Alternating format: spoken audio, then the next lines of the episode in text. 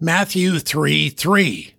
For this is he that was spoken of by the prophet Isaiah, saying, The voice of one crying in the wilderness, Prepare ye the way of the Lord, make his paths straight. There are many prophecies fulfilled in these first three chapters of Matthew.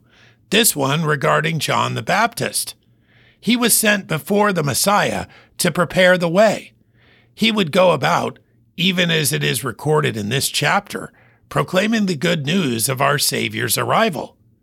Jesus would say during his ministry, later in Matthew 11, that among those born of women, there was none greater than John the Baptist. But John said Jesus was mightier than he, and that he was not even worthy to carry Jesus' shoes. John had a special assignment, coming as a witness, pointing all men to Christ that we may believe. The prophet Isaiah said as much, and that's exactly what happened. The truth of Scripture confirmed in the life and work of John, and the truth of John's testimony proven in the life, death, and resurrection of Jesus of Nazareth. Matthew 3 3. For this is he that was spoken of by the prophet Esaias, saying, The voice of one crying in the wilderness, Prepare ye the way of the Lord, make his paths straight.